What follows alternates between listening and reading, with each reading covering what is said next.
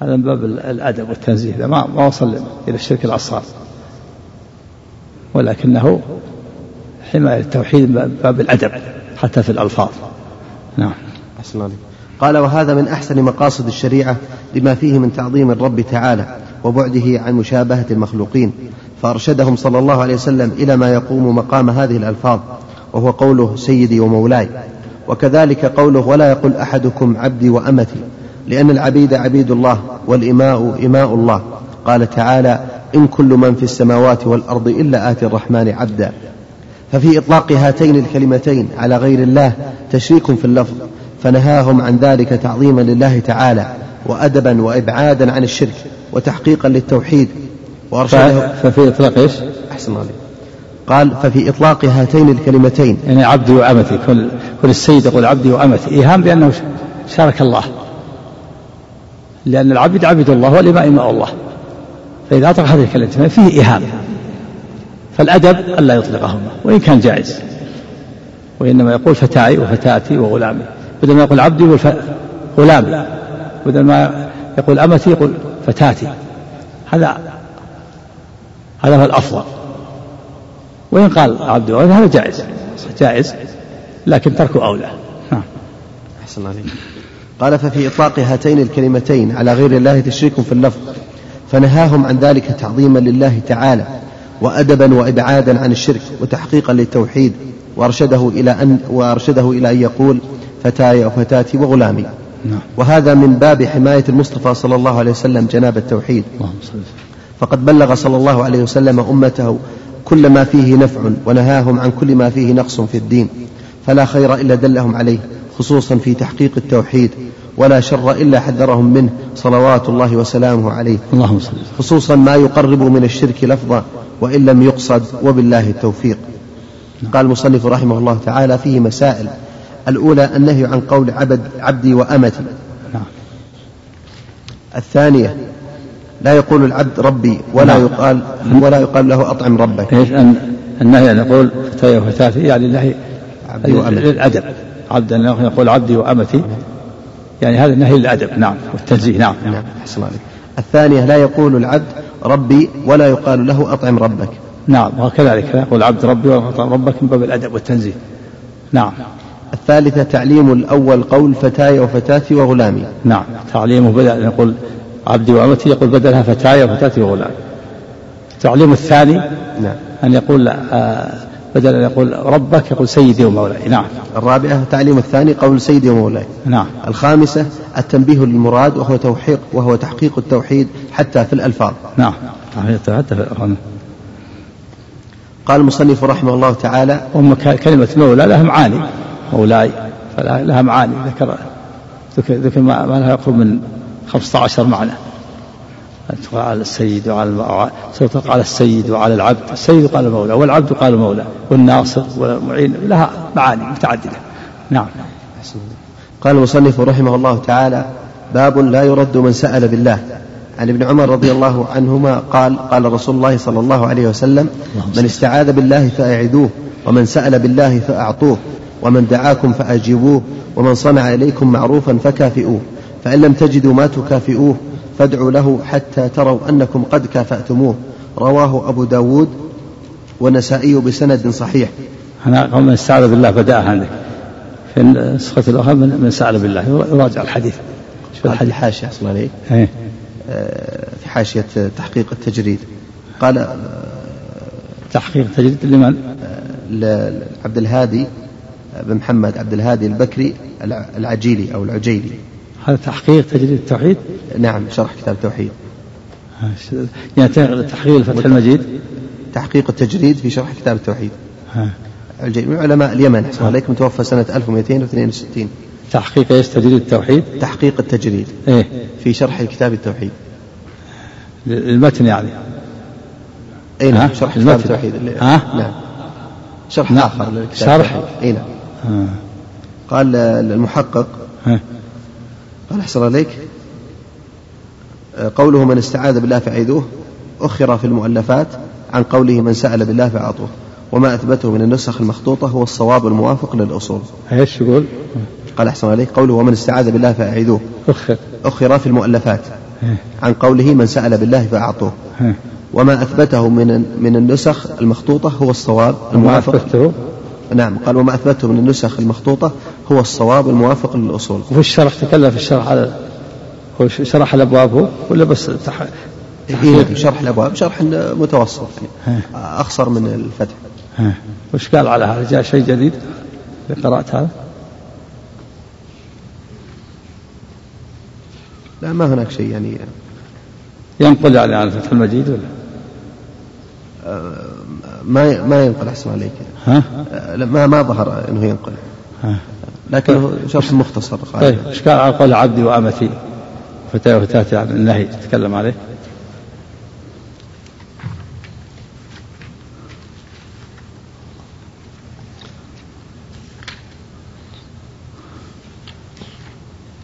قال أحسن عليك. آه، ولا يقول أحدكم عبدي وأمتي. قال الشارح رحمه الله. كراهة لذكر العبودية لغير الله تعالى وليقل فتاي وفتاتي وغلامي قال وفي رواية لا يقول أن أحدكم عبدي وأمتي فكلكم عبيد ولا يقول العبد ربي وليقل سيدي. وفي رواية لا يقولن أحدكم عبدي وأمتي كلكم عبيد الله وكل نسائكم إماء الله ولكن ليقل غلامي وجاريتي وفتاي وفتاتي. قال في في الحاشية صحيح مسلم مع شرح النووي. ثم قال أحسن عليك وهذا كله من تحقيق التوحيد لأن حقيقة العبودية إنما يستحقها الله تعالى ولأن فيها تعظيما لا يليق بالمخلوق استعماله لنفسه وقد بين صلى الله عليه وسلم العلة في ذلك فقال كلكم عبيد الله. فنهى عن التطاول في اللفظ كما نهى عن التطاول في الأفعال وفي إسبال الإزار وغيره. طيب. ها؟ تقديم الاستعاذة سنن ابن ماجه. نعم. قال هذا موافق الأصول نعم. قال أحسن إليك. قال الشارح رحمه الله ظاهر الحديث النهي, النهي عن رد السائل إذا سأل بالله لكن هذا العموم يحتاج إلى تفصيل بحسب ما ورد في في الكتاب والسنة. فيجب إذا سأل السائل ما له فيه حق كبيت المال كبيت المال أن يجاب فيعطى منه على قدر حاجته وما يستحقه. وكذلك إذا سأل المحتاج من, من في ماله فضل فيجب أن يعطيه.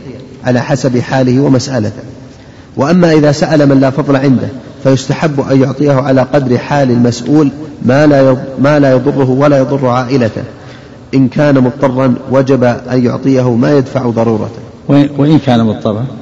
نعم وإن كان مضطرا وجب أن يعطيه يعني إذا سأل ما يدفع ضرورته. إذا سأل الإنسان بالله رسولك بالله تعطيه وعنده فضل مال عنده زيادة عن حاجته يعطيه شيئا لا يضر بعائلته ويتحقق به إجابة السائل. يعطيه ما تيسر يعطيه ما تيسر. ما دام غير مضطر السائل غير مضطر والمسؤول عنده زيادة فضل عن حاجته زيادة عن حاجة أولاده. ففي هذه الحالة يعطيه ما يضر بعائلته ولا ويتحقق بسؤال السائل. أما إذا كان ما عنده فضل وهو غير مضطر فلا يلزم أن يعطيه. لأن ما عنده إلا ما يكفي عائلته. أما إذا كان مضطر مضطر يعطيه ما يدفع ضرورته. ولو كان ما عنده فضل ولو كان من من من ولو من نفقة عائلته وأولاده. لأن في هذه الحالة لابد أن تدفع ضرورته لأنه مضطر. إذا كان مضطر يخشى عليه الهلاك يجب يعطيه.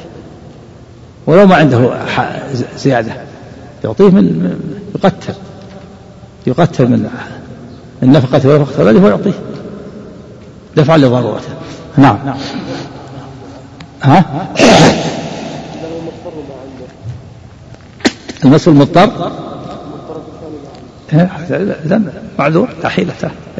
كل منهم مضطر؟ مضطر مسألة مضطر؟ ما لا حيلة. ها؟ بلى إذا كان يمكن أن يتقاسم وتحفظ فيه فيه صحتها هذا وهذا. نعم يتقاسم يقتسمان ما بينهما بحيث كل واحد منهم يبقى حيا. نعم.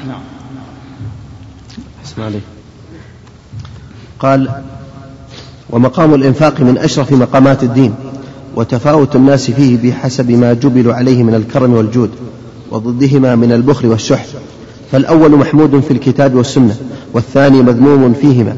وقد حث الله تعالى عباده على الإنفاق لعظم نفعه وتعديه وكثرة ثوابه قال تعالى يا أيها الذين آمنوا أنفقوا من طيبات ما كسبتم ومما أخرجنا لكم من الأرض ولا تيمموا الخبيث منه تنفقون ولستم بآخذيه إلا أن تغمضوا فيه.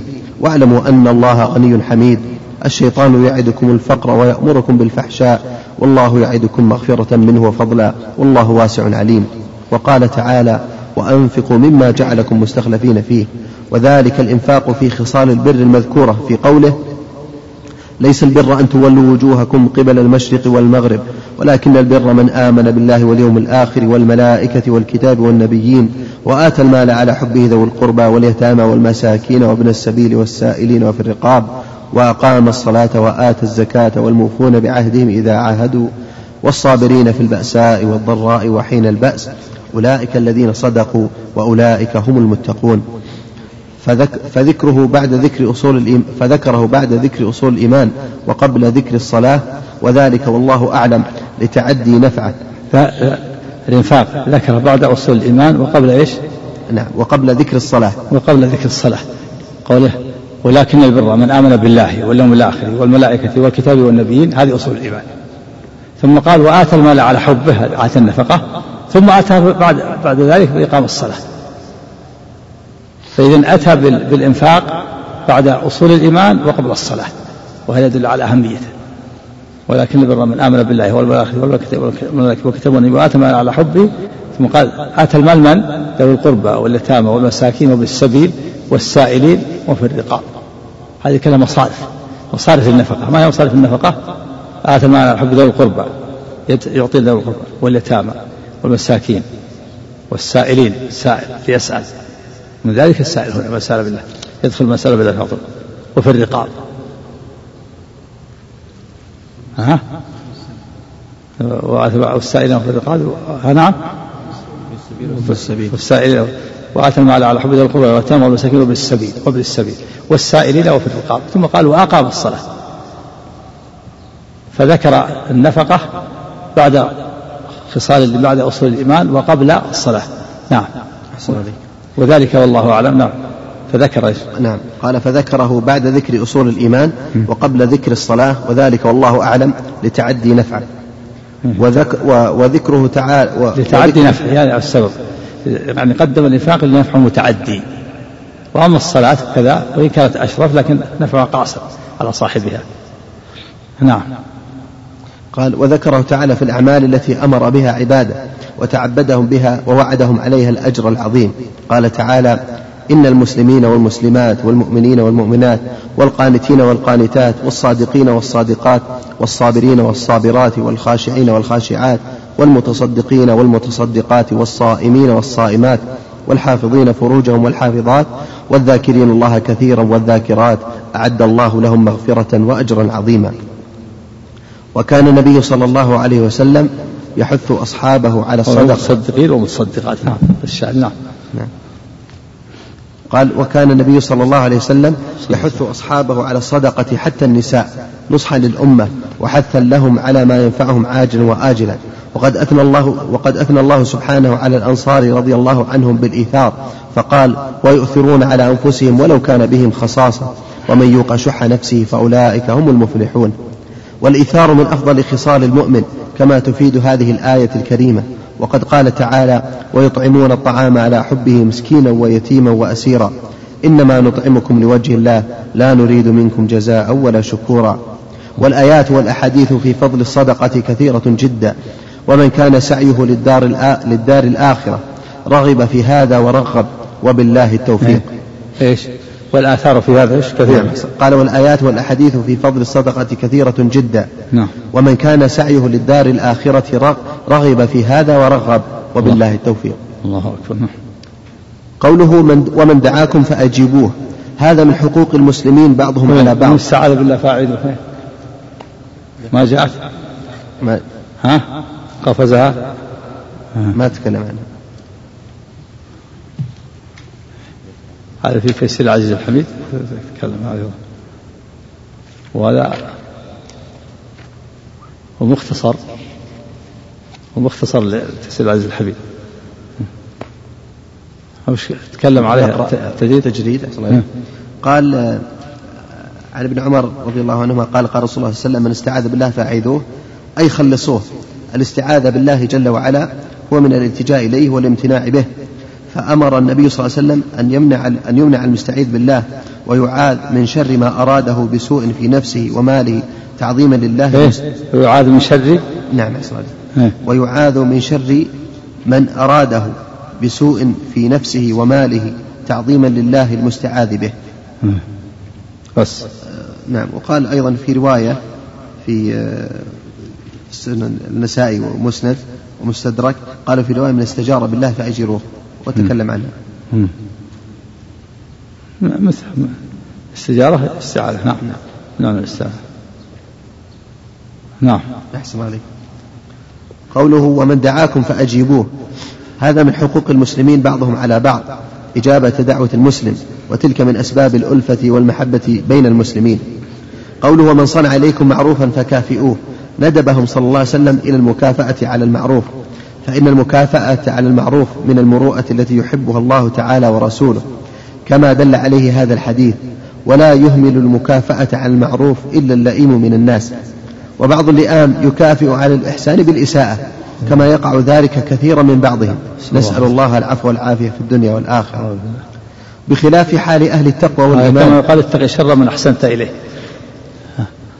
تحسن إليه وهو يسيء إليه. نعم. أحسن الله عليك قال بخلاف حال أهل التقوى والإيمان فإنهم يدفعون بالحسنة السيئة طاعة لله ومحبة لما يحبه لهم ويرضاه. كما قال تعالى ادفع بالتي هي أحسن ادفع, بال... ادفع بالتي هي أحسن السيئة السيئة نحن أعلم بما يصفون. وقل ربي أعوذ بك من همزات الشياطين وأعوذ بك, وأعوذ بك ربي أن يحضرون. وقال تعالى ادفع بالتي هي أحسن فإذا الذي بينك وبينه عداوة كأنه ولي حميم. وما يلقاها إلا الذين صبروا وما يلقاها إلا ذو حظ عظيم. وهم الذين سبقت لهم من الله السعادة. قوله فإن لم تجدوا ما تكافئوه فادعوا له. أرشدهم صلى الله عليه وسلم إلى أن الدعاء في حق ولا تكافئونه؟ تكلم, تكلم عنها. أحسن عليك إيش قال؟ الشيخ محمد أحسن عليك.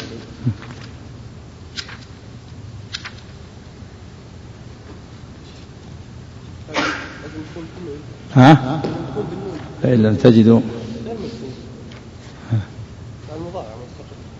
فإن لم تجدوا ما تكافئونه. ها؟ نعم ما تكافئونه. عند بدون نون. نعم قال في النسخ ما تكافئونه والمثبت من المؤلفات وهو الموافق لأصل الحديث. مؤلفة. ما تكافئونه. يقوله. آه، المحقق على تحقيق التجريد. إيه يقول؟ آه، أثبت ما تكافئون أحسن عليك وقال في الحاشية. آه. في النسخ في النسخ المخطوطة ما تكافئوه. والمثبت من المؤلفات وهو الموافق والمثبت من المؤلفات وهو الموافق لأصل الحديث. بالنون. نعم. نعم.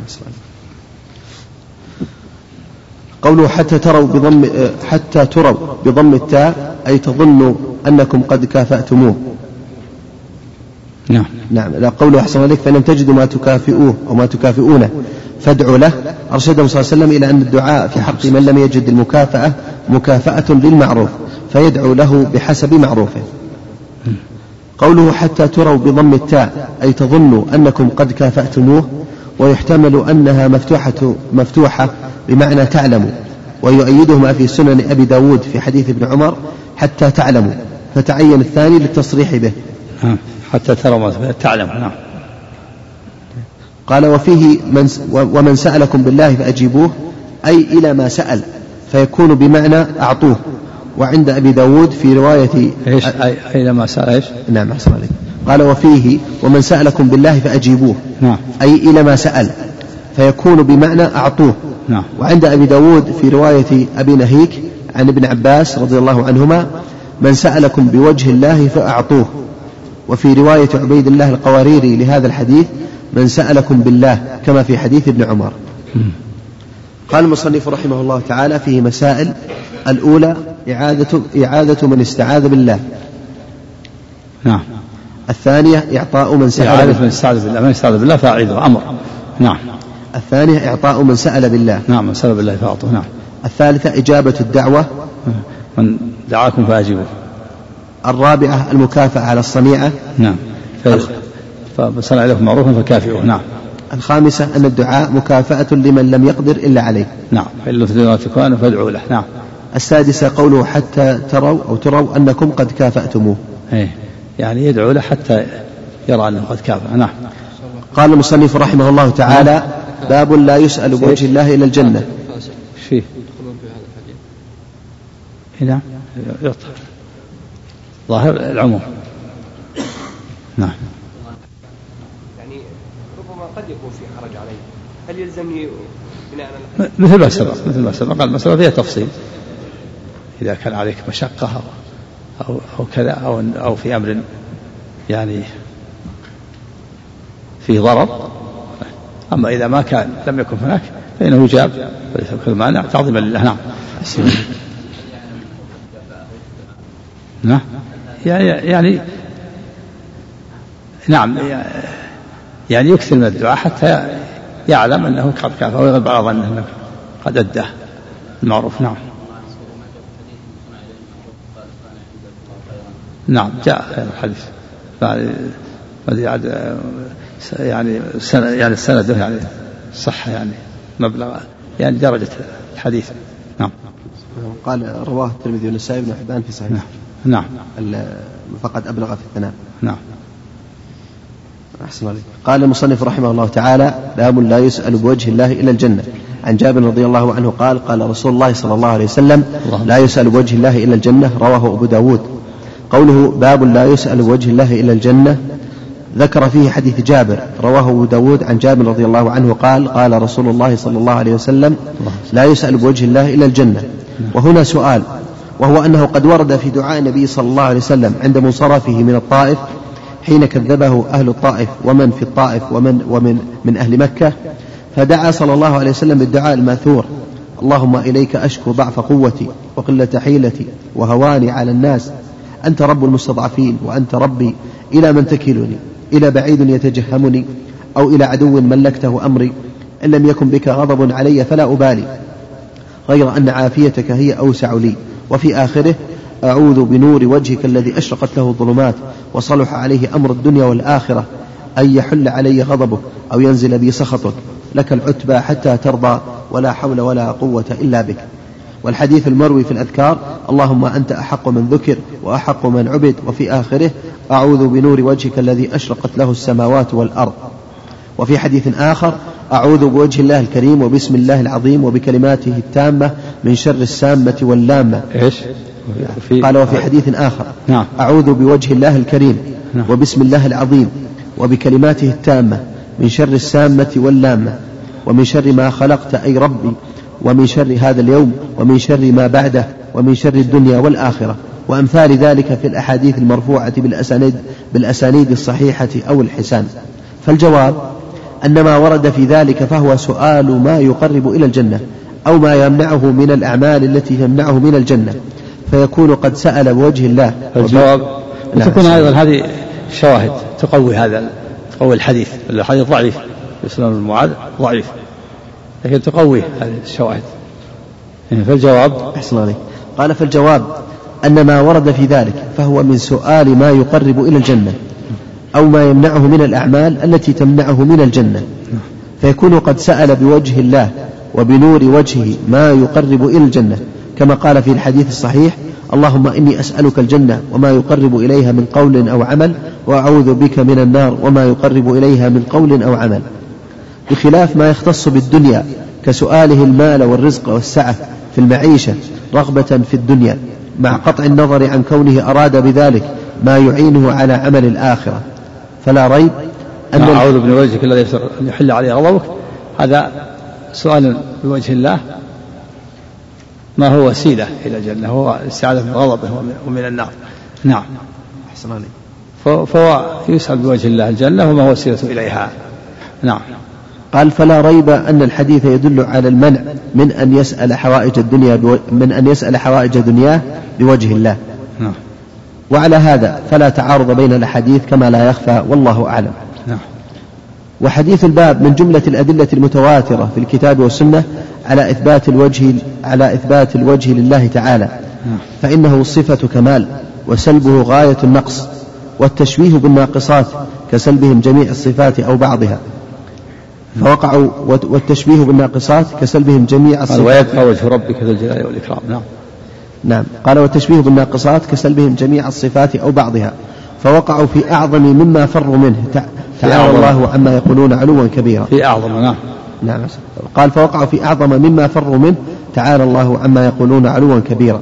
وطريقة أهل السنة والجماعة سلفا وخلفا الإيمان بما وصف الله به نفسه.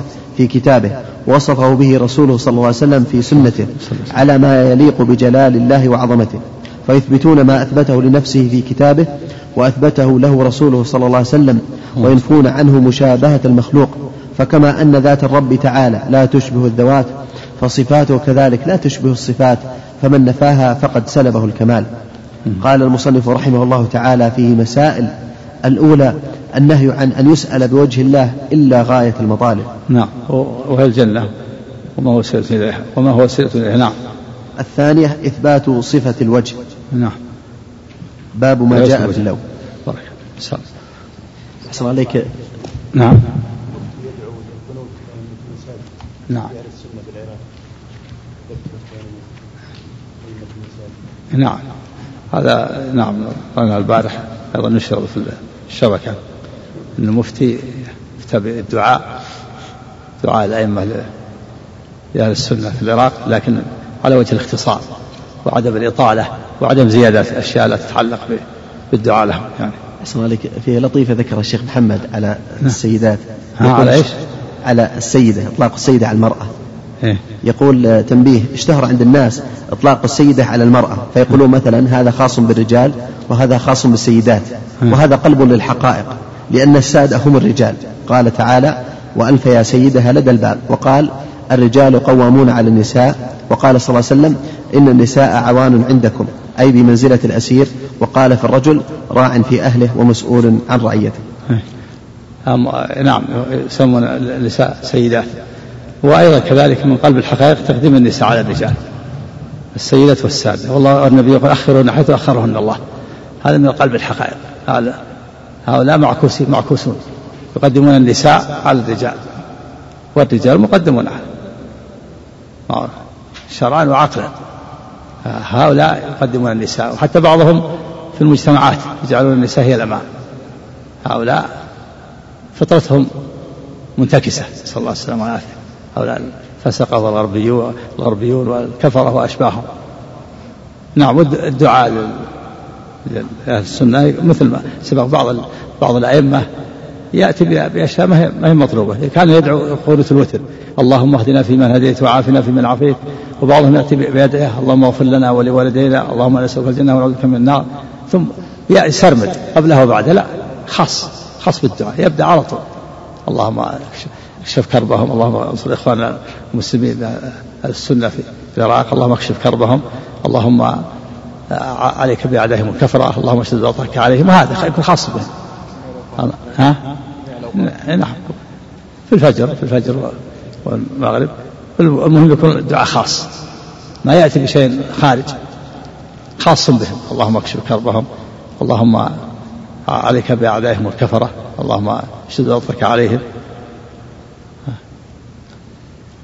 اللهم آه، انصرهم. على أعدائهم. اللهم ثبت قلوبهم. اللهم آه، آتهم الطمأنينة والسكينة. اللهم خالف بين كلمة أعدائهم وهكذا. يقول خاصة دعوة خاصة. ولا يحتاج مقدمة. ولا يحتاج مقدمة ولا حتى ولا الحمد لله والصلاة على رسول الله. الصلاة واحدة. الحمد لله رب العالمين. هذه في الفاتحة. والصلاة على النبي في التشهد. والصلاة شيء واحد.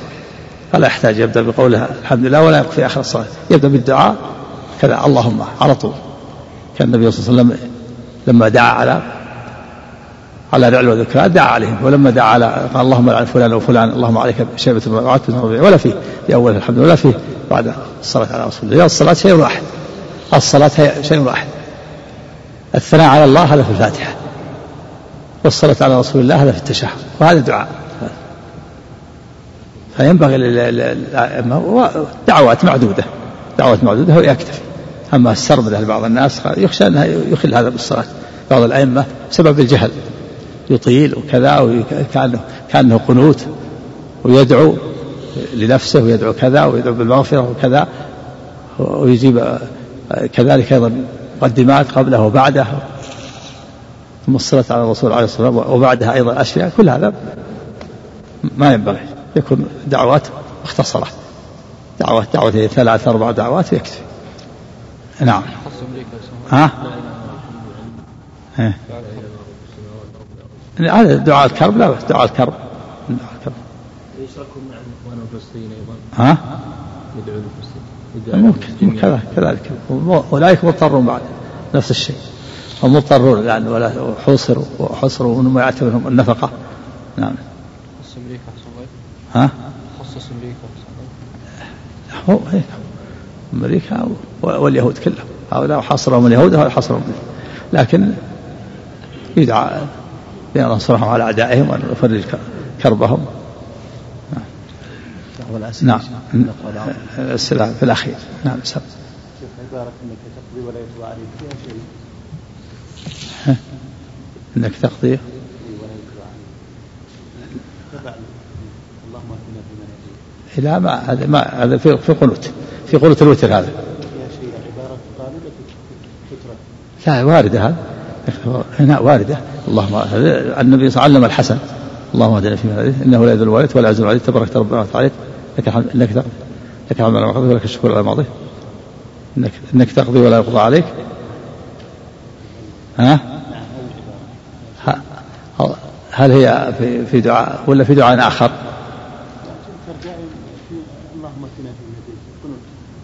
وعادل في في من توليت وبارك له فإنك تقضي ولا يقضى عليك. نعم واردة لا شك. هذا هذا دعاء علمه النبي الحسن. هذه الدعوات. اللهم اهدني فيمن هديت وعافني فيما عافيت. وتولني وقنا شر ما قضيت. فإنك تقضي ولا يقضى عليك وإنه لا ذل وليت ولا عز عليك. تبارك ربنا وتعالى اللهم إني أعوذ برضاك من سخطك وبمعافاتك من عقوبتك وبك منك. لا اعطي عليك. هذا يقتصر على هذا. يقتصر على هذا في الوتر كافي. هذا هو الذي علمه الحسن علي بدعوات عظيمة. لا شك أن الله يقضي ولا يقضى عليه ليس فوق أحد. هو يقضي سبحانه ولا يقضي عليه أحد. واضح معناها.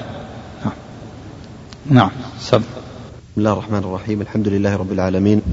صلى الله وسلم وبارك على نبينا محمد وعلى آله وصحبه أجمعين. اللهم صل وسلم. قال الشيخ الإمام المجدد محمد بن عبد الوهاب رحمه الله تعالى ورفع درجاته في عليين في كتاب التوحيد باب ما جاء في اللو وقول الله تعالى يقولون يقولون لإخوانهم نعم. يقول لو كان يقولون لو يقولون كان لو كان لنا من الأمر شيء ما قتلنا ها هنا قل لو ما قتلنا ها هنا يخفون في أنفسهم ما لا يبدون لك.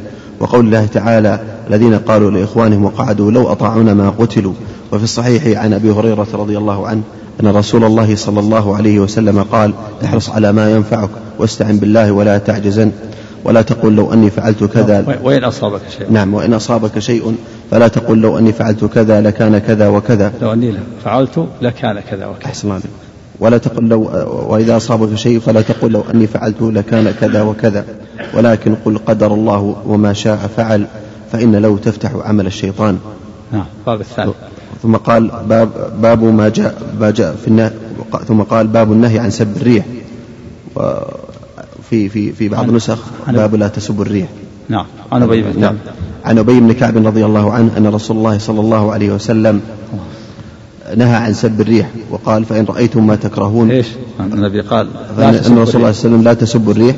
فان رايتم ما تكرهون آه، فإن رأيتم ما تكرهون فقولوا اللهم إنا نسألك من خير هذه الريح وخير ما فيها وخير ما أمرت به ونعوذ بك من شر هذه الريح وشر ما فيها وشر ما أمرت به. صححه الترمذي. بسم الله الرحمن الرحيم. الحمد لله رب العالمين وصلى الله وسلم على نبينا محمد وعلى آله وصحبه أجمعين. أما بعد قال الإمام المجدد الشيخ محمد بن عبد الوهاب رحمه الله في كتاب التوحيد باب ما جاء في اللو. وقول الله تعالى يقولون لو كان لنا من الأمر شيء ما قتلنا ها هنا وقوله سبحانه الذين قالوا لإخوانهم وقعدوا لو أطاعونا ما قتلوا. في الصحيح عن أبي هريرة رضي الله عنه أن النبي صلى أن النبي صلى الله عليه وسلم قال احرص على ما ينفعك واستعن بالله ولا تعجز. ولا تعجزن. وإن أصابك شيء فلا تقل لو أني فعلت لكان كذا وكذا. ولكن القدر ولكن قدر الله وما شاء فعل. هذا الباب قصد منه المؤلف رحمه الله التحذير من قول لو. اعتراضا على القدر وبيان ما جاء من الوعيد والنهي عن ذلك وأن الواجب على العبد الإيمان بالقدر والصبر على المصائب والتسليم للقدر والقيام بالعبودية الواجبة. التحذير من قول لو اعتراضا على القدر وما جاء في ذلك من الوعيد والنهي وأن الواجب على العبد الصبر على المصائب والتسليم للقدر والإيمان به والقيام بالعبودية الواجبة. أما قول لو في غير في غير الاعتراض على القدر أما قول لو في تمني الخير فهذا ليس من هذا الباب. فلا يحرم بل هو جائز. إذا استعمل له في تمني الخير فلا بأس به. قد جاء هذا في الكتاب والسنة.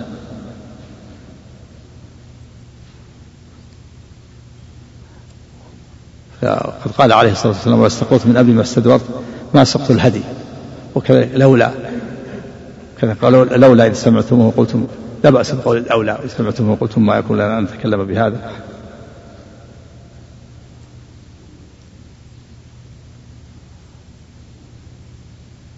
وجاء أيضا في في القرآن الكريم الآيات في استعمال لو في غير الاعتراض على القدر. الآية نسيتها الآن في آية فيها لا استعمال لو في غير القدر ف... ها؟ لا فيها في آية ها؟ قل لو ها؟ لا لو كنت في بيوتكم هذه في, في رد عليهم في, في ها؟ إيه. لو كنت أعلم لاستكثرت من الخير وما مسني السوء في أيضا كذلك آية أخرى نسيتها الآن واضحة. و, و... و... ها؟ نعم. إيه هذا هذا هو الاعتراض. هذه الآية في الاعتراض على القدر. لكن استعمال لو في تمني الخير هذا كثير. تقول لو لو يقول النبي لو استقبلت من أمري ما استدبرت ما سقت الهدي ولا أحد معكم. إيه. لولا أمن الله علينا لخسف بنا. هذا استعمال لولا استعمال لولا. تقول لو لو علمت حلقة في المسجد لحضرت تمني الخير. هذا لا بأس به وإنما الممنوع الاعتراض على القدر. ذكر المؤلف رحمه الله آيتين وحديث. ذكر آيتين من آل عمران. يقولون لو كان من الأمر شيء ما قتلنا ها هنا. هذه الآية هذا هذا القول حكاه الله عن المنافقين. يقول لو كان من الأمر شيء ما قتلنا ها هنا. في في غزوة أحد لو كان لنا من الأمر شيء ما قتلنا ها هنا. قال الله رد عليهم قل لو كنتم في بيوتكم لبرز الذين كتب عليهم القتل إلى مضاجعهم. وليبتلي الله وليبتلي الله ما في صدوركم وليمحص ما في قلوبكم. والله عليم بذات الصدور. في الآية الأخرى الذين قالوا لإخوانهم وقعدوا لو أطاعونا ما قتلوا. قال الله ردا عليهم قل فادروا عن أنفسكم الموت إن كنتم صادقين. يعني الموت لا بد منه. ما تستطيعون دفع الموت. الموت لا بد منه. حتى ولو كان الإنسان جالسا في بيته إذا جاء الموت لا بد أن يبرز إلى المكان الذي قدر الله أن يموت فيه. وفي الصحيح عن أبي هريرة رضي الله عنه أن النبي صلى الله عليه وسلم قال احرص على ما ينفعك واستعن بالله ولا تجزن اختصر الحديث. أول حديث المؤمن القوي خير وأحب إلى الله من المؤمن الضعيف وفي كل خير. احرص على ما ينفعك واستعن بالله ولا تعجزن هذا حديث عظيم. المؤمن القوي خير من المؤمن الضعيف. المؤمن القوي هو الذي يتعدى نفعه إلى الآخرين. المؤمن القوي كالمجاهد في سبيل الله قوي ببدنه يجاهد في سبيل الله قوي بماله يوفقه في المشاريع الخيرية قوي بشفاعته وتوجيهه وإرشاده قوي ببدنه ينفع الناس ببدنه ويزجي الضعيف ويحمل قوي يحمل الكلب ويعين على نوائب الخير ويصل الرحم. ويعين المحتاج فهذا المؤمن القوي خير وأحب الله من المؤمن الضعيف الذي يقتصر نفعه على نفسه يتعبد ونفعه مقتصر على نفسه. وفي كل خير يعني كلاهما اشتركا في الخيرية في أصل الإيمان. فاشترك في أصل الخيرية وهو الإيمان ولكن المؤمن القوي أحب إلى الله. وفيه إثبات المحبة لله والرد على من أنكره من الجهمية والمعتزلة والأشاعرة. وفيها أن المحبة تتفاوت وأن بعض الأعمال أحب إلى الله من بعض كذلك بعض الأشخاص والصفات تتفاضل وكلام الله يتفاضل بعضه أفضل من بعض. ثم قال النبي احرص على ما ينفعك واستعن بالله ولا احرص. هذا أمر بفعل الأسباب. احرص على ما ينفعك من الخير. فافعل فافعل الأسباب الشرعية والدنيوية الدينية والدنيوية افعلها أحرص على ما ينفعك واستعن بالله في فعل الأسباب لأنه لا قدرة للإنسان على فعل شيء إلا بمعونة الله. ولهذا شرع المسلم في إجابة المؤذن إذا قال حي على الصلاة يقول لا حول ولا قوة إلا بالله. أحرص على ما ينفعك من ال... في دينك ودنياك. فافعل الأسباب الدينية والدنيوية واستعن بالله. في فعل ما ما ينفعك ولا تعجز. نهي عن العجز والعجز هو أن يترك الإنسان الشيء مع القدرة عليه. هذا هو العجز استعاذ منه النبي صلى الله عليه وسلم. اللهم يعوذ بك من العجز والكسل ومن الجبن والبخل. وأن يترك الإنسان الشيء يترك الأسباب التي يقدر عليها كسلا وتهاونا. وإن أصابك شيء فلا تقل لو أني فعلت لكان كذا وكذا. ولكن قل قدر الله وما شاء فعل. فيه النهي عن قول لو اعتراضا على القدر والتحسر على القدر. وهذا هو الشاهد الترجمة. وإن أصابك شيء فلا تقل لو أني فعلت لكان كذا وكذا. فلا تحسر على القدر. بل ولكن قل قدر الله وما شاء فعل. هذا إرشاد إلى القول السليم. ففي هذا الحديث مفاد الأمر بالحرص على فعل الخير والاستعانة بالله عز وجل, عز وجل في فعل الأسباب النافعة الحرص على الأسباب النافعة الدينية والدنيوية. والاستعانة بالله عز وجل. وفي النهي عن الاعتراض على القدر. ولا تقول لو إني فعلت كذا كذا لكان كذا وكذا فإن لو تفتح عمل الشيطان فيه النهي عن قول لو اعترض عن القدر وفيه بيان التعليل وأن ذلك يفتح عمل الشيطان. وفيه الإرشاد إلى ما إلى القول السليم وهو أن يقول قدر الله وما شاء فعل. في هذا الحديث النهي عن قول يعترض عن القدر وبيان العلة وأنها تفتح عمل الشيطان. والإرشاد إلى القول السليم وهو أن يقول قدر الله وما شاء فعل. والأمر بالحرص على الأسباب والاستعانة بالله عز وجل. كل هذه فوائد من الحديث. تحذير من والنهي من الاعتراض على القدر بكلمة لو. وبيان العلة علة النهي وأنها تفتح عمر الشيطان. والإرشاد إلى القول السليم وهو قول قدر الله وما شاء فعل. والأمر بالحرص على بذل فعل الأسباب الدينية والدنيوية المشروعة والأمر بالاستعاذة بالله عز وجل. والاستعانة بالله عز وجل على ذلك. الباب الثاني قال باب النهي عن سب الريح. عن أبي بن كعب رضي الله عنه أن النبي صلى الله عليه وسلم قال لا تسبوا الريح فإذا رأيتم ما تكرهون فقولوا اللهم إنا نسألك من خير هذه الريح وخير ما فيها وخير ما أمرت به ونعوذ بك من شر هذه الريح وشر ما فيها وشر ما أمرت به. صحة الترمذي. المقصود من الترجمة التأدب بالآداب الشرعية في في عدم سب الريح. وذلك لأنها مأمورة. وهي إنما تهب عن إيجاد الله لها عن إيجاد الله وخلقه لها وأمره. فهي مسخرة فسبها مسبة للفاعل وهو الله عز وجل. تحذير النهي عن سب الريح والتأدب بالآداب الشرعية لأنها إنما تهب التأدب بالآداب الشرعية في الدعاء المأثور. النهي عن سب الريح والإرشاد إلى هذا الذكر السليم وذلك لأن الريح مأمورة ومسخرة فهي إنما تهب بإيجاد الله وتسخيره لها وأمره لها فمسبتها مسبة للفاعل. وفي هذا الحديث من الفوائد النهي عن سب الريح. وبيان وفيه الإرشاد الإرشاد إلى الذكر والقول السليم عند هبوب الريح. وهو يقول اللهم خير هذه الريح وخير ما فيها وخير ما أرسلت به. وأعوذ بك من شرها وشر ما في هذه وشر وشر ما أرسلت به.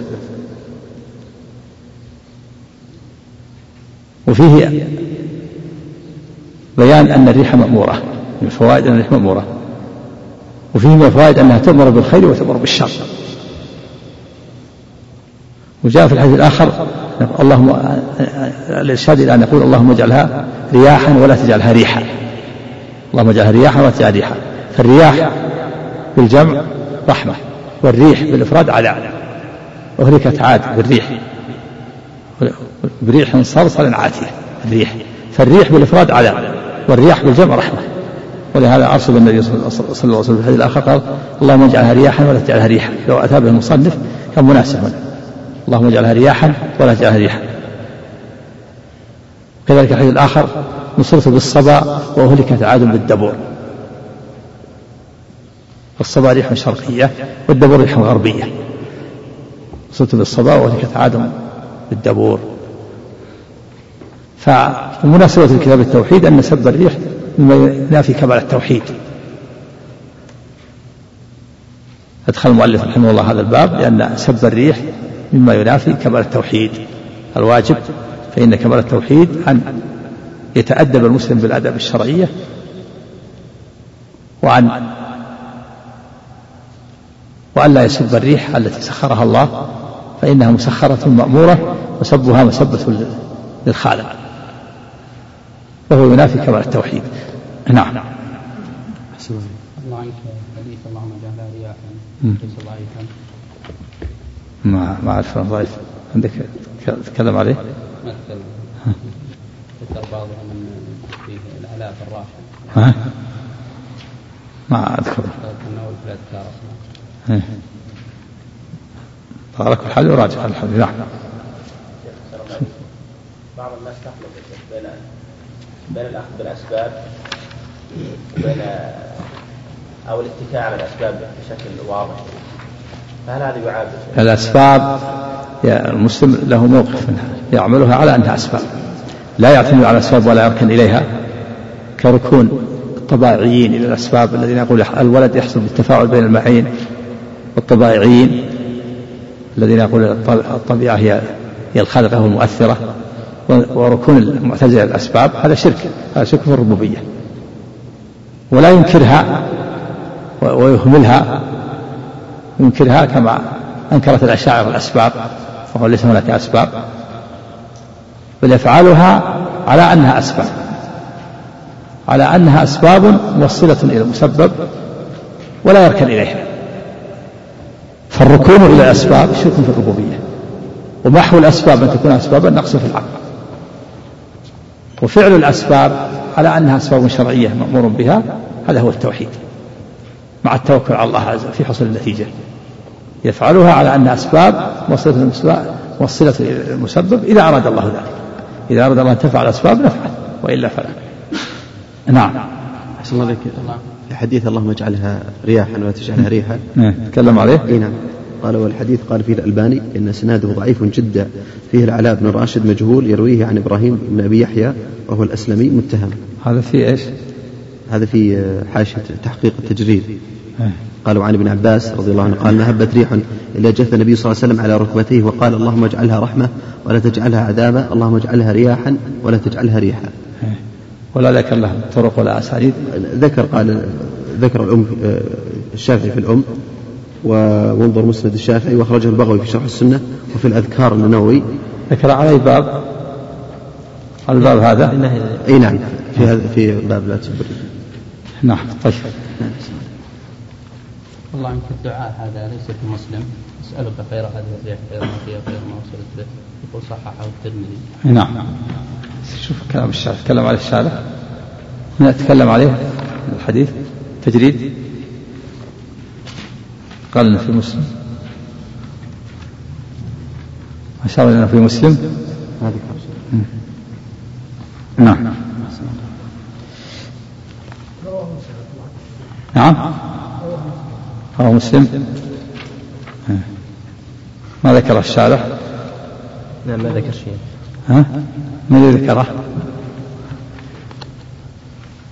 من اللي العزاء ها؟ ها عزاء في الصالحين؟ طيب. والظاهر في مسلم. يمكن تيسير العزيز الحميد معكم. يمكن يتوسع. يمكن يتوسع يعزوه ها؟ شوف عزاه المسلم. نعم. قد يكون عنك بدون النهي عن سب الريح. رواه مسلم. الدعاء دون النهي عن سب لا الريح. تسبوا الريح. رواية من نعم. سم.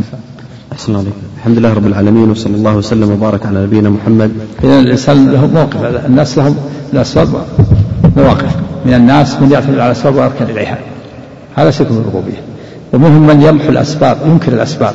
هذا نقص في العقل.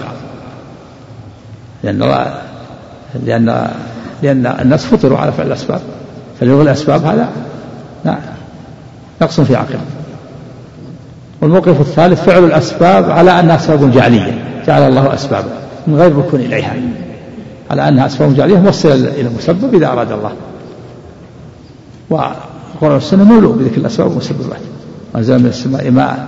فأخذنا به هذا السبب. نعم. نعم. بعض الدراسات الان دراسات علم النفس يسوون زي الممارسه أو التدريب على توليد الاراده للشخص ها. الشخص الضعيف أو اللي عنده اكتئاب نفسي من هذا القبيل عنده نوع من الممارسه أو التدريب على أساس انه يكون جريء أو يكون ايا كان فهذا الممارسة. هذه من ضمن الأسباب. لأنه سابقا ما كان عنده أسباب ولا كان عنده. يعني يعني هذه أقول أقول هذه من علاج علاج الشخص حتى يقوم بما يقوم به غيره. كلما كلما ازداد ركون العبد إلى الأسباب كلما اقترب من الشرك الاكبر شرك إذا إذا ركن إليها هذا شرك إذا اعتمد عليها. إذا اعتمد على الأسباب هذا شرك في الربوبية. نعم الله عليكم خرج الحديث مم. وش هذا التيسير؟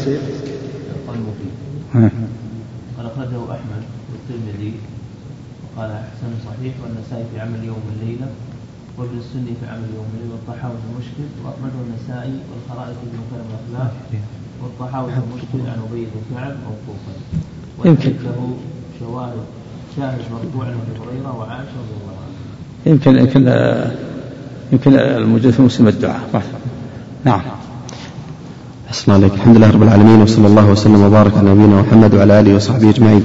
قال الشيخ الإمام بن حسن رحمه الله تعالى في فتح في فتح المجيد شرح كتاب التوحيد قال المصنف رحمه الله تعالى باب ما جاء في اللوم. أي من النهي عنه من النهي عنه عند الأمور عند الأمور المكروهة كالمصائب إذا جرى بها القدر لما فيه من الإشعار بعدم الصبر والأسى على ما فات مما لا يمكن استدراكه. فالواجب التسليم للقدر والقيام بالعبودية الواجبة وهو الصبر على ما أصاب العبد مما يكره والإيمان بالقدر أصل من أصول الإيمان الستة. وأدخل المصنف رحمه الله أداة التعريف على لو وهذا في, في وهذه في هذا المقام لا تفيد تعريفا كنظائرها لأن المراد لأن المراد هذا اللفظ كما قال الشاعر رأيت الوليد بن اليزيد رأيت الوليد بن اليزيد مباركا شديدا بأعباء الخلافة كاهله. قال المصنف رحمه الله تعالى وقول الله تعالى يقولون هل لنا من الأمر من شيء؟ قل إن الأمر كله لله يخفون في أنفسهم ما لا يبدون لك يقولون لو كان لنا من الأمر شيء ما قتلنا هنا. قاله بعض المنافقين يوم أحد لخوفهم وجزعهم وخوارهم. قال ابن إسحاق حدثني يحيى بن عباد عن عبد الله بن الزبير عن أبيه رضي الله عنهما عن, عبد الله بن الزبير عن, عن أبيه عن عبد الله بن الزبير. قال قال الزبير رضي الله عنه لقد رأيتني مع رسول الله صلى الله عليه وسلم حين اشتد الخوف علينا أرسل الله علينا النوم فما منا من رجل إلا, دق إلا دقنه في صدره. قال فوالله إني لأسمع قول معتب بن قشير ما أسمعه إلا كالحلم. لو كان لنا من الأمر شيء ما قتلناها هنا فحفظتها منه. وفي ذلك أنزل الله عز وجل يقولون لو كان لن لو كان لنا من الأمر شيء ما قتلناها هنا لقول معتب رواه ابن أبي حاتم. قال الله لو قل لو كنتم في بيوتكم لبرز الذين كتب عليهم القتل إلى مضاجعهم. أي هذا قدر مقدر من الله عز وجل وحكم حتم ارفعها ارفعها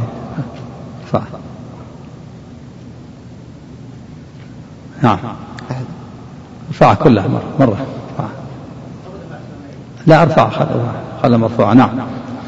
أحسن الله عليك. قال أي هذا قدر مقدر من الله عز وجل وحكم حتم لازم لا محيد عنه ولا مناص منه. قال المصنف رحمه الله تعالى وقوله الذين قالوا لإخوانهم وقعدوا لو أطاعونا ما, لو أطاعونا ما قتلوا. قال العماد بن كثير رحمه الله الذين قالوا لإخوانهم وقعدوا لو أطاعونا ما قتلوا أي لو سمعوا من مشورتنا عليهم بالقعود وعدم الخروج ما قتلوا مع من قتل. قال الله تعالى قل فادرأوا عن أنفسكم الموت إن كنتم صادقين. أي إذا كان القعود يسلم به الشخص من القتل والموت فينبغي لكم أل فينبغي لكم ألا تموتوا والموت لا بد آت إليكم ولو كنتم في بروج مشيدة فادفعوا عن أنفسكم الموت إن كنتم صادقين. قال مجاهد عن جابر بن عبد الله رضي الله عنهما نزلت هذه الآية في عبد الله بن أبي يعني أنه هو الذي قال ذلك. وأخرج البيهقي عن أنس أن أبا طلحة رضي الله عنه قال غشينا النعاس ونحن في مصافنا يوم أحد فجعل سيفي يسقط من يدي وآخذه ويسقط وآخذه. أبو طلحة؟ نعم. نعم. قال والطائفة الأخرى المنافقون ليس لهم هم إلا أنفسهم إلا أنفسهم أجبن قوم وأرعبه وأخذله للحق يظنون بالله غير الحق ظن الجاهلية. إنما هم أهل ريب وشك بالله عز وجل. ولهذا لا يأتيهم النعاس لما في قلوبهم الهلع والجزاء ما عندهم طمأنينة ولا سكون. خلاف المؤمنين ينعسون من رأت ويسقط السيف لوجود الأمن والطمأنينة. أما هؤلاء يوجد الهلع والرعب في قلوبهم فلا يأتيهم لا يأتيهم النعاس. نعم. أحسن الله عليك يعني المجاهد إذا رأى في هذا يكون فيه المجاهد إذا غلبه النوم. هذا دليل على الإيمان. دليل على نعم النعاس النعاس في الجهاد دليل على الإيمان. نعم. أحسن الله. قوله قد أهمتهم أنفسهم يعني لا يغشاهم النعاس من القلق والجزع والخوف. يظنون بالله غير الحق ظن الجاهلية. نعم. قال شيخ الإسلام رحمه الله تعالى لما ذكر ما وقع من عبد الله بن أبي في غزوة أحد قال فلما انخذل يوم أحد وقال يدع رأيي ورأيه ويأخذ برأي الصبيان أو كما قال انخذل معه خلق كثير كان كثير منهم لم ينافق قبل ذلك فأولئك كانوا مسلمين وكان معهم إيمان هو هو الضوء الذي ضرب الله به المثل إيش كذا إيش؟ قال لما ذكر ما وقع من عبد الله بن أبي في غزوة أحد نعم قال فلما انخذل يوم يوم أحد وقال يدع رأيي ورأيه ويأخذ برأي الصبيان أو كما قال انخذل معه خلق كثير كما كان كثير منهم لم ينافق قبل ذلك. فأولئك كانوا مسلمين وكان معهم إيمان هو الضوء الذي ضرب الله به المثل. نعم إيمان ضعيف. فلما حصلت المحنة زال هذا الإيمان. نعم ولو لم تأتي المحنة بقي معهم الإيمان. نعم.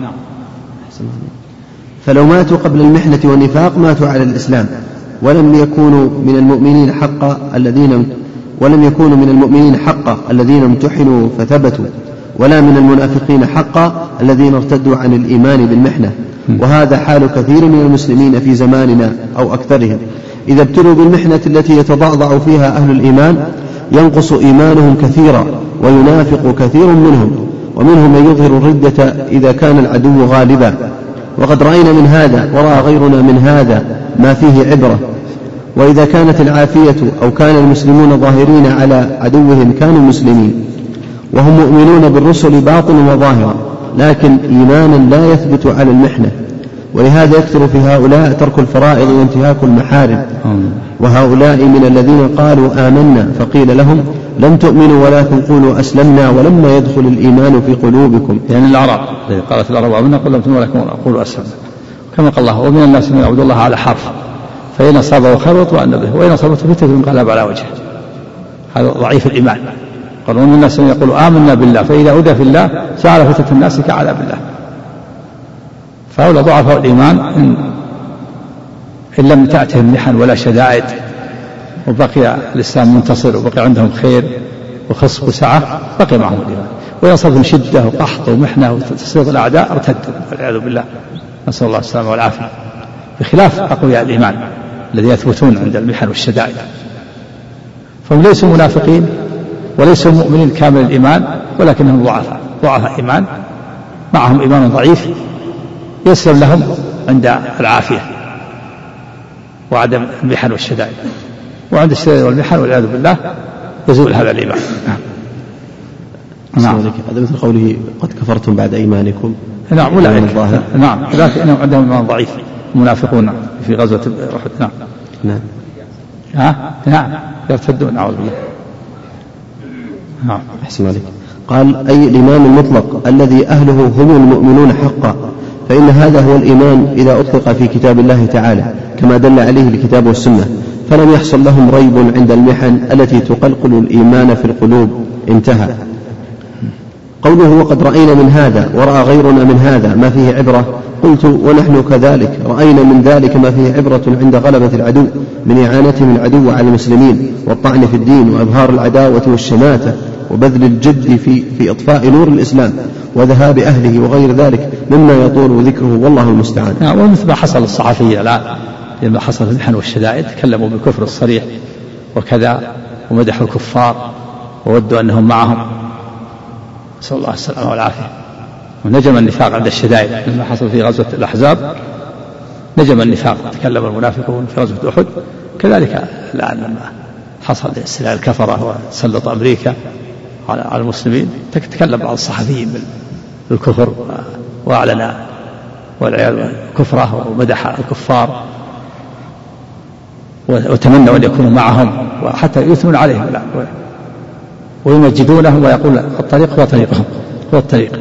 ويعدون ما يعني ضربهم الإسلام والمسلمين وقتلهم المسلمين يعدون حسنات يقول هذا هو الطريق.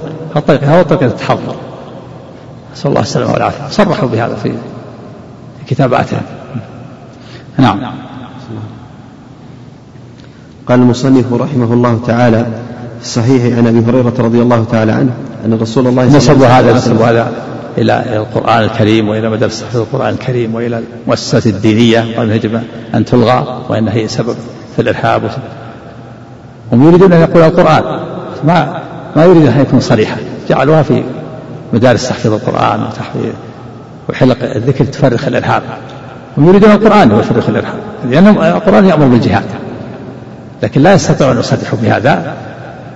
لأنهم منافقون لأنهم صرحوا بهذا صاروا كفار صرحاء.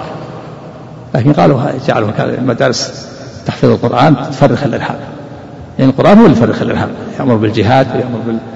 بالإيمان بالعمل الصالح وبالحشمة والحجاب. نعم. فهو يفرخ الإرهاب عندهم لعدم إيمانهم به نسأل الله السلامة والعافية. نعم. نعم صرحوا بهذا. نعم صرحوا صرحوا كفرة. صرح غيرهم رؤساء الكفار. فقيل ها؟ نعم. إيه نعم بل صرح هذا. قيل لي إن الرئيس الأمريكي صرح بهذا إن قرآنكم يأمر بقتلنا. نعم. نعم. أحسن عليك. كلمة الإرهاب الآن تأتي إيه. كثيرا في مجال الذم. نعم. الإرهاب في القرآن؟ صارت الآن كلمة بطاطة كل يستعملها بما يريد. الكفرة صارت سلم لهم. لأن الكفرة الآن إذا أرادوا التسلط على المسلمين لابد يجعلون شيء وسيلة. لما أرادوا الاستيلاء على العراق جعل وسيلة الدمار الشامل أسلحة الدمار الشامل ما في دمار شامل. صار وسيلة إلى التسلط عليهم والاستيلاء عليهم. فهم الآن إذا أرادوا ضرب المسلمين يقول الإرهاب الإرهاب. قتل اليهود القتل الجماعي الآن ما هو بإرهاب هذا ما يسمى إرهاب. قتل اليهود الفلسطينيين ما هو بإرهاب. وقتلهم الآن لأهل السنة في العراق ما هو بإرهاب. ولكن الإرهاب هذا القرآن والسنة هو الإرهاب. نعم نسأل الله السلامة والعافية. يجعلون سلم لهم وسيلة. لأنهم يريدون يجعلوا شيء وسيلة مبرر يعني يجعلون مبرر لهم. نعم. نسأل الله السلامة والعافية. هم كفر أعداء الله. هم كفر أعداء الله وأعداء رسله وأعداء المؤمنين في كل زمان. نعم. نعم. نعم. العلمانيين. نعم. طعنوا في دعوته. نعم. نسأل الله السلامة والعافية. قال في صحيح عن أبي هريرة المرض في قلوبهم. أقول المرض في قلوبهم نسأل الله العافية. نعم. أحسن عليكم. قال في صحيح عن أبي هريرة رضي الله عنه أن رسول الله صلى الله عليه وسلم قال اللهم صل احرص على ما ينفعك واستعن بالله ولا تعجزن. وإن أصابك شيء فلا تقل لو أني فعلت كذا لكان كذا وكذا. ولكن قل قدر الله وما شاء فعل فإن لو تفتح عمل الشيطان. قالوا في الصحيح أي صحيح مسلم. عن أبي هريرة رضي الله عنه أن رسول الله صلى الله عليه وسلم قال احرص الحديث. اختصر المصنف هذا الحديث وتمامه عن النبي صلى الله عليه وسلم أنه قال المؤمن القوي خير وأحب إلى الله من المؤمن الضعيف وفي كل خير. احرص على ما ينفعك أي في معاشك ومعادك والمراد الحرص على فعل الأسباب التي تنفع العبد في دنياه وأخراه مما شرعه الله تعالى لعباده من الأسباب الواجبة والمستحبة والمباحة. ويكون العبد في حال فعله ويكون العبد في حال فعله السبب مستعينا بالله وحده دون كل ما سواه ليتم له سببه وينفعه. فيكون اعتماده على الله تعالى في ذلك لأنه تعالى هو الذي خلق السبب والمسبب. ولا ينفعه سبب إلا إذا نفعه الله به فيكون اعتماده في فعل السبب على الله تعالى. ففعل السبب سنة والتوكل على الله توحيد. فإذا جمع بينهما تم له مراده بإذن الله. نعم يفعل السبب لأنه مأمور به شرعا ثم يعتمد الله في حصول النتيجة. لكن لا يركن إلى السبب ويعتقد أن السبب هو المؤثر هذا الشرك. إذا ركن إلى السبب واعتقد أنه مؤثر هذا شرك أشرك في الربوبية. وكذلك أيضا لا يلغي الأسباب لأن الله تعالى ربط الرسول بالمسببات لا يلغيها يعني نقص في العقل. بل يفعلها بدون ركون يفعلها على أنها سبب شرعية مأمور بها. ويعتمد على الله في حصول النتيجة. نعم. أحسن عليكم. نعم. نعم. كتاب الإيمان. وين؟ تقدم معنا في الآية. إيه. كلام عن كتاب الإيمان. وين؟ قال إيش؟ قال الشيخ الإسلام. إيش؟ عن غزوة أحد. إيه. ما ما أدري والله. في كتاب أو في غيره. نعم. رسالة ذكرها في في غيره كتب الشيخ الإسلام كثيرة. نقلها ابن قال- عبد الله ها؟ إيه، في الأسباب؟ لا لا لا كلام شيخ الإسلام. إيه يمكن نعم. نعم. أحسن عليكم. قال قوله ولا تعجزن النون نون التأكيد الخفيفة. نهاه صلى الله عليه وسلم عن العجز وذمه. والعجز مذموم شرعا وعقلا. عجز العجز نعم. العجز والعجز مذموم شرعا وعقلا. وفي الحديث الكيس من دان نفسه. وعمل لما بعد الموت والعاجز من أتبع نفسه هواها وتمنى على الله الأماني. نعم العاجز من دان نفسه يعني حاسب نفسه. من دان يعني حاسب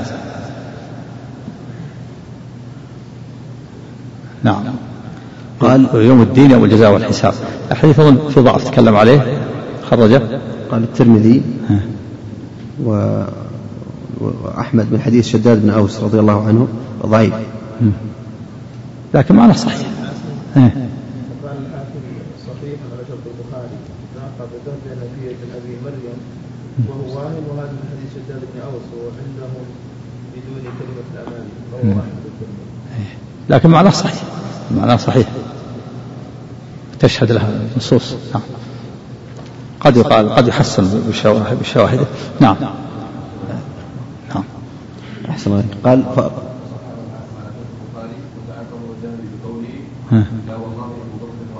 إيه. ضعيف. إيه. السند ضعيف. لكن المعنى صحيح. نعم. قال فأرشده صلى الله عليه وسلم في هذا الحديث إذا أصابه ما يكره فلا يقول لو أني فعلت كذا لكان كذا وكذا ولكن يقول قدر الله وما شاء فعل.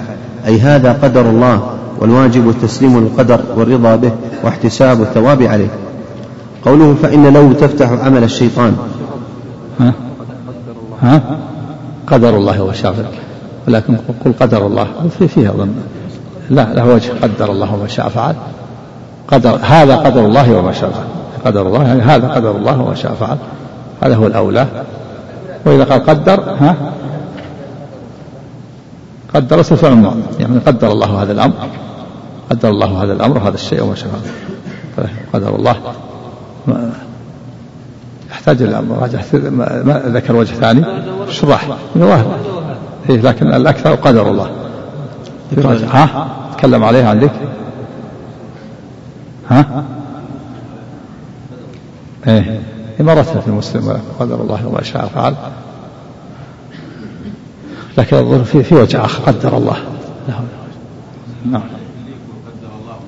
ها؟ قدر الله وما شاء فعل. كمل. لا لا هذا هذا قصور. نعم. قال الشيخ محمد خبر في إعرابها خبر مبتدأ محذوف. نعم. هذا قدر الله. نعم. لكن فيه فيه وجه قدر الله يكون فعل قدر فعل ماضي. نعم.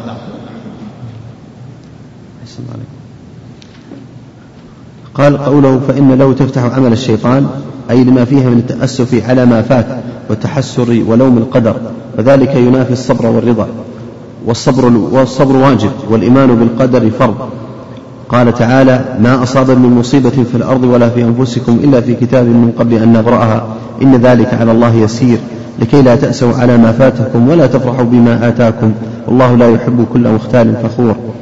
قال أمير المؤمنين علي بن أبي طالب رضي الله عنه الصبر من الإيمان بمنزلة الرأس من الجسد. وقال الإمام أحمد رحمه الله ذكر الله, ذكر الله الصبر في تسعين موضعا من القرآن. قال شيخ الإسلام رحمه الله وذكر حديث الباب بتمامه ثم قال في معناه لا تعجز عن مأمور ولا تجزع من مقدور ومن الناس من يجمع كلا الشرين فأمر النبي صلى الله عليه وسلم لا تجزع. نعم لا تجزع من عن عن مأمور. إيه. لا تعجز عن مأمور ولا تجزع من مقدور. نعم. لا تعجز عن المأمور ولا تجزع عن المقدور من الناس ما جمع الأمرين. يجزع عند القدر ويعجز عند الأمر. ما يفعل الأوامر ويستطيعها بسبب العجز ويتسخر. قضاء الله وقدره. نعم. أحسن عليك. قال ومن الناس من يجمع كلا الشرين فأمر النبي صلى الله عليه وسلم بالحرص على النافع والاستعانة بالله والأمر يقتضي الوجوب وإلا فالاستحباب. ونهى عن العجز ها؟ وقال والأمر؟ نعم والأمر يقتضي الوجوب وإلا فالاستحباب. وإلا كذا؟ نعم. ما هي, ما هي واضح. لا يقتضي الوجوب كيف وإلا فالاستحباب أو ويكون الاستحباب أو أو الأمر الوجوب أو الاستحباب العبارة فيها. كيف؟ في سقط عندك. هكذا النسخ. ها؟ الأمر للوجوب وإلا فالاستحباب يقتضي الوجوب وإلا يعني وإن كان يقتضي عندك نعم يقتضي. إيه إيه. نعم الأمر يقتضي الوجوب وإلا ف- فالاستحباب يعني إن لم يكن للوجوب فهو الاستحباب. يعني أقل الأحوال الاستحباب.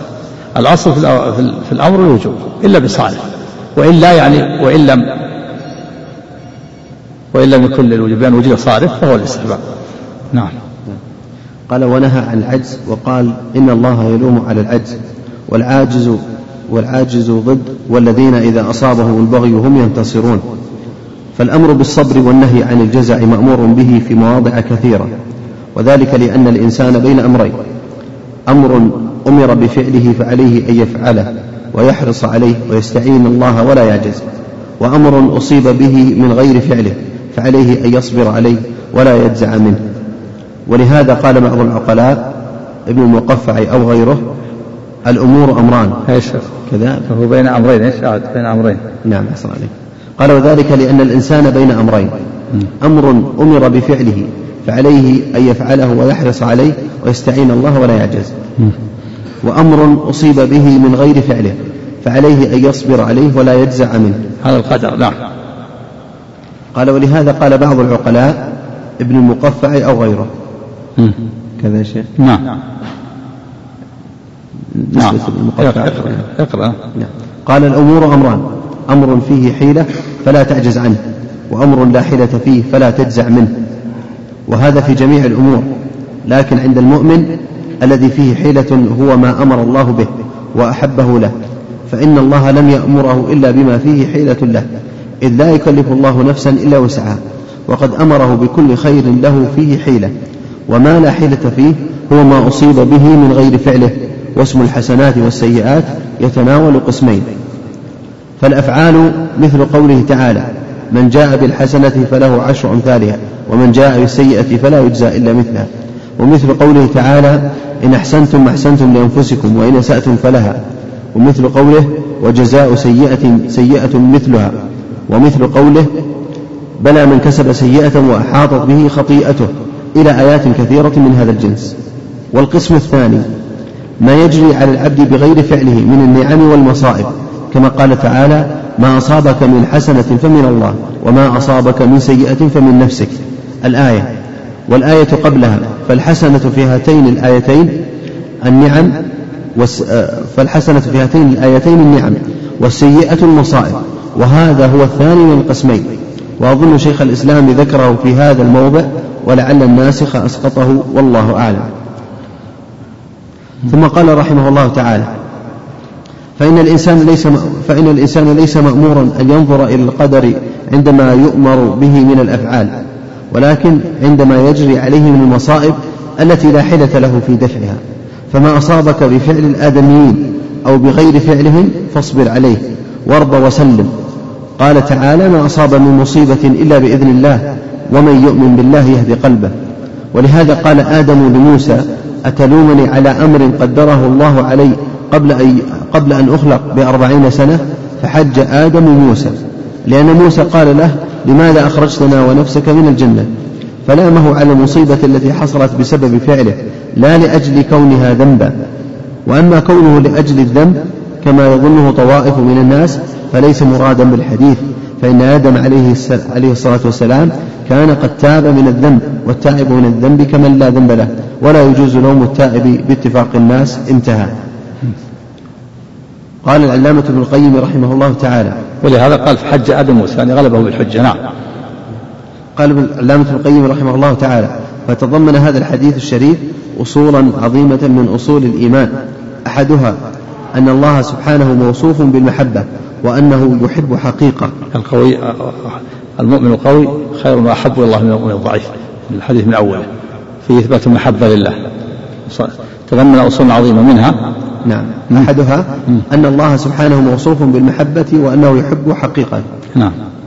الثاني أنه يحب. أنه يحب مقتضى نعم. أنه يحب أو, أو أنه يحب مقتضى أسمائه وصفاته وما يوافقها. فهو القوي ويحب المؤمن القوي. وهو وتر يحب الوتر وجميل يحب الجمال. وعليم يحب العلماء ونظيف يحب النظافة. ومؤمن يحب المؤمنين ومحسن يحب المحسنين وصابر يحب الصابرين وشاكر يحب الشاكرين. نعم. إيه. نظيف يحب النظافة جاء جاء في الحديث. الله نظيف. يحب النظافة إن الله طيب. طيب. لا يقول إلا طيبا. نظيف يحب النظافة. جميل يحب الجمال. نعم. أحسن الله قال ومنها أن محبته للمؤمنين تتفاضل فيحب بعضهم أكثر من بعض. نعم. إذا محبة الله تتفاضل. كما أن القرآن كلام الله يتفاضل بعضه أفضل من بعض. نعم. وفيه إيش؟ أعد نعم أحسن الله قال ومنها أن محبته للمؤمنين تتفاضل نعم. فيحب بعضهم أكثر من بعض. نعم. قال ومنها أن سعادة الإنسان في حرصه على ما ينفعه في معاشه ومعاده والحرص هو بذل الجهد واستفراغ الوسع. فإذا صادف ما ينتفع به الحريص كان حرصه محمودا وكماله كله في مجموع هذين الأمرين أن يكون حريصا وأن يكون حرصه على ما ينتفع به. فإن حرص على ما لا ينفعه أو فعل ما ينفعه بغير حرص فاته من الكمال بقدر ما فاته من ذلك. نعم. فالخير كله في الحرص على ما ينفعه. فينحرص على ما لا ينفعه. نعم. أو قال فإن حرص على ما لا ينفعه أو فعل ما ينفعه بغير حرص. نعم. فاته من الكمال بقدر ما فاته من ذلك. فالخير كله في الحرص على ما ينفع. طيب. نعم. قال ولما كان حرص الإنسان وفعله إنما هو بمعونة الله ومشيئته وتوفيقه أمره أن يستعين بالله ليجتمع له مقام إياك نعبد وإياك. نستعين. أمره أن يستعين بالله. نعم. نعم. أمره أن يستعين بالله. ليجتمع له مقام إياك نعبد وإياك نستعين. نعم. فإن فإن حرصه على ما ينفعه عبادة لله تعالى ولا يتم إلا بمعونته. نعم وهي الاستعانة. الاستعانة. الاستعانة بالله في الأسباب. نعم. قال فأمره أن يعبده وأن يستعين به. فالحريص على ما ينفعه المستعين بالله ضد العاجز. فهذا إرشاد له قبل وقوع المقدور إلى ما هو أعظم أسباب حصوله وهو الحرص عليه مع الاستعانة مع, مع الاستعانة بمن أز بمن أزمة الأمور بيده ومصدرها منه وموردها إليه. سبحانه وتعالى. فإن فاته ما لم يقدر له ومردها إليه. عندي مور- موردها؟ موردها نعم. ها؟ مردها أحسن عليك. ومردها إليه فإن فاته ما لم يقدر له فله حالتان عجز وهو مفتاح عمل الشيطان فيلقيه فيلقيه العجز إلى لو ولا فائدة في لو ها هنا إيه، فإن فاته فإن فاته نعم. قال فإن فاته ما لم يقدر له نعم. فله حالتان. عجز وهو مفتاح عمل الشيطان فيلقيه العجز إلى لو ولا فائدة في لو ها هنا بل هي لا, لا يمكن إرجاع ما مضى الشيء اللي فات ما ارجاعه نعم. بل هي بل هي مفتاح اللوم والعجز والسخط والأسف والحزن وذلك كله من عمل الشيطان. فنهاه صلى الله عليه وسلم عن افتتاح عمله بهذا الافتتاح وأمره بالحالة الثانية وهي النظر إلى القدر وملاحظته وأنه لو قدر وأنه لو قدر لم يفته ولم يغلبه عليه أحد. فلم يبق له ها هنا أنفع من شهود القدر. ومشيئة الرب النافذة التي توجب وجود المقدور. وإن انتفت امتنع وجوده. ولهذا قال فإن غلبك أمر فلا تقل. لو أني فعلت لكان كذا وكذا ولكن قل قدر الله وما شاء فعل. فأرشده إلى ما ينفعه في الحالتين حالة حصول مطلوبه وحالة فواته. فلهذا كان هذا الحديث مما لا يستغني عنه العبد أبدا بل هو أشد ضرورة بل هو أشد ضرورة إليه. وهو يتضمن إثبات القدر والكسب والاختيار والقيام بالعبودية ظاهرا وباطنا في حالة حصول المطلوب وعدمه وبالله التوفيق. انتهى. قال المصنف رحمه الله فيه مسائل. الأولى تفسير الآيتين في آل عمران. نعم. الذين قالوا لإخوانهم لو كان يقول لو كان من الأمر شيء والذين قالوا لإخوانهم وقعدوا نعم. الثانية النهي الصريح عن قول لو إذا أصابك شيء. ولا لا تقل لو أني فعلت نعم. الثالثة تعليل المسألة بأن ذلك يفتح عمل الشيطان. نعم. الرابعة الإرشاد إلى الكلام الحسن. احرص على ما ينفعك واستعن بالله. نعم. الخامسة ال- الأمر بالحرص على ما ينفع مع الاستعانة بالله. الكلام الحسن الكلام الحسن يقول قل قدر الله وما شاء فعل. نعم. الثاني الحرص. نعم. أحسن عليك. الخامسة الأمر بالحرص على ما ينفع مع الاستعانة بالله. آه، نعم. السادسة النهي عن ضد ذلك وهو العجز. عجز. ثم قال المصنف رحمه الله تعالى باب النهي عن سب الريح. عن أبي بن كعب رضي الله عنه أن رسول الله صلى الله عليه وسلم قال لا تسبوا الريح. فإذا رأيتم ما تكرهون فقولوا اللهم إنا نسألك من خير هذه الريح وخير ما فيها وخير ما أمرت به. ونعوذ بك من شر هذه الريح وشر ما فيها وشر ما أمرت به. صححه الترمذي.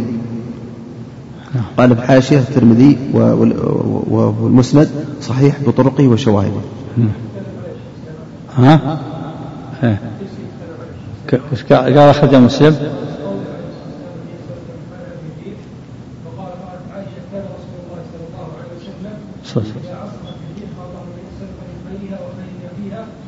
إلى أن قال عفوا ورواه البخاري ومسلم هو البخاري ومسلم.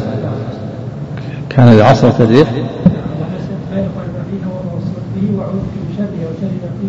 به وإذا تخيل إذا تغير لونه وخرج ودخل وأدبر وأقبل فإذا طرح سري ذلك عنه فعرفت فعرفت عائشة ذلك فسألت فقال لعله يا يعني هذا هذا أخرجه الشيخان يوصل خلف هذه وخير وهي خير له. نعم ذكر النووي يا شيخ ذكر ثلاث أحاديث في باب الريح قال حديث عائشة أخرجه مسلم في الاستسقاء. حديث عائشة إيش؟ حديث عائشة قد نسبت من خيرها وخير ما فيها وعلم وما أرسلت به وعلم من شرها وشر ما فيها وشر ما به طيب وحديث أبي وحديث أبي ما جاء حديث أبي إذا رأيت لا تسبوا الريح فإذا رأيتم ما تكرهون فقولوا حديث أبي الله. يقول نعم يقول رواه الترمذي فقط النووي في رياض الصالحين آه. وأتى بحديث عن أبي هريرة وحديث عائشة قال حديث عائشة رواه مسلم. نعم. نعم. المؤلف اقتصر على حديث أبي لو أتى بحديث عائشة؟ نعم. ويريد العلة هو يريد النهي عن سب الريح. إيه. هناك ما في نهي. هذا الذي أراده. إيه. يمكن يضاف إليه بس المؤلف ما ما, ما يكثر من الشواهد رحمه الله. يكتفي به نعم. يعني يكون اللي في الصحيح بدون السب وإنما سؤال فقط. نعم. سؤال الخير. قال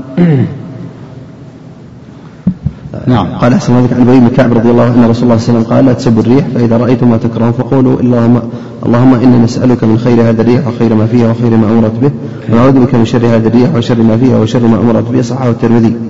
يعني الدعاء هذا رواه الشيخ اللهم سبحانه خير واحد الدعاء. لكن النهي عن سب الريح والقول هذا واللهم سبحانه خير ما أرسل- أرسلت به. لا، وكذا أيضا في حديث عائشة اللهم سبحانه خير وخير ما أرسلت به. نعم. بس هنا النهي عن سب الريح. حديث ابي زياده النهي عن سب الريح. نعم. أحسن عليك قال لأنها إنما تهب عن إيجاد الله تعالى وخلقه لها وأمره لأنه هو الذي أوجدها وأمرها فمسبتها مسبة للفاعل وهو الله سبحانه كما تقدم في النهي عن سب الدهر وهذا يشبهه. ولا يفعله إلا أهل الجهل بالله ودينه وبما شرعه لعباده. فنهى صلى الله عليه وسلم أهل الإيمان عما يقول أهل الجهل والجفاء وأرشدهم إلى ما يحب ما يحب أن يقال عند هبوب الرياح فقال إذا رأيتم ما تكرهون فقولوا اللهم إنا نسألك من خير هذه الريح وخير ما فيها وخير ما أمرت به. يعني إذا رأيتم ما تكرهون من الريح إذا هبت فارجعوا إلى ربكم بالتوحيد وقولوا اللهم إنا نسألك من خير هذه الريح وخير ما فيها وخير ما أمرت به. ونعوذ بك من شر هذه الريح وشر ما فيها وشر ما أمرت به. ففي هذا عبودية لله وطاعة له ولرسوله صلى الله عليه وسلم واستدفاع للشرور به وتعرض لفضله ونعمته. وهذه حال أهل التوحيد والإيمان خلافا لحال أهل الفسوق والعصيان الذين حرموا ذوق طعم التوحيد الذي هو حقيقة الإيمان. قال المصنف رحمه الله فيه مسائل الأولى النهي عن سب الريح. نعم لا تسب الريح نعم. الثانية الإرشاد إلى الكلام النافع إذا رأى الإنسان ما يكره. نعم. الدعاء. اللهم نسألك من خير هذه الريح وخير ما فيها وخير ما أرسلت به وأعوذ بك من شر هذه الريح وشر ما فيها وشر ما أرسلت به نعم. الثالثة الإرشاد إلى أنها مأمورة. نعم. مأمورة. لأنها خلق مسخر. نعم. تجري بأمر الله. نعم. نعم. الرابعة أنها قد تؤمر بخير وقد تؤمر بشر. نعم. خيرها وأعوذ بك من شرها. إذا تمر بالخير وتمر بالشر نعم. نعم. سم. نعم. فتح خير ما أمرت به. خير ما أمرت به. الدرس القادم. نأخذ بابين ولو كان طويل. إحنا فاتنا في الدروس ال- الفصل الماضي أيام وأسابيع عن الدرس. إن أردتم نأخذ على بابين ولو كانت طويلات. كل يوم بابين عشان نستطيع نكمل. يكون باب بعد كذا وشرح ثم بعد ثم ثم بعد بعد بعد الدرس اللي بعده نأخذ الباب الثاني يكون فاصل بينهم. الشريعة؟ نعم. طيب احفظوا بابين احفظوا بابين كل كل يوم بابين إن شاء الله. شوف. شرط إنه ما يحصل تخلف إذا حصل تخلف ما أجلناه إلى الفصل القادم. نعم سم أحسن الله في قول الدعاء معلق بالكراهة نعم. الدعاء معلق بالكراهة؟ إي نعم. نعم إذا رمى يكره ولو مثلا ريح شديدة ريح يعني حصل من الريح مثلا ما يكره مثلا.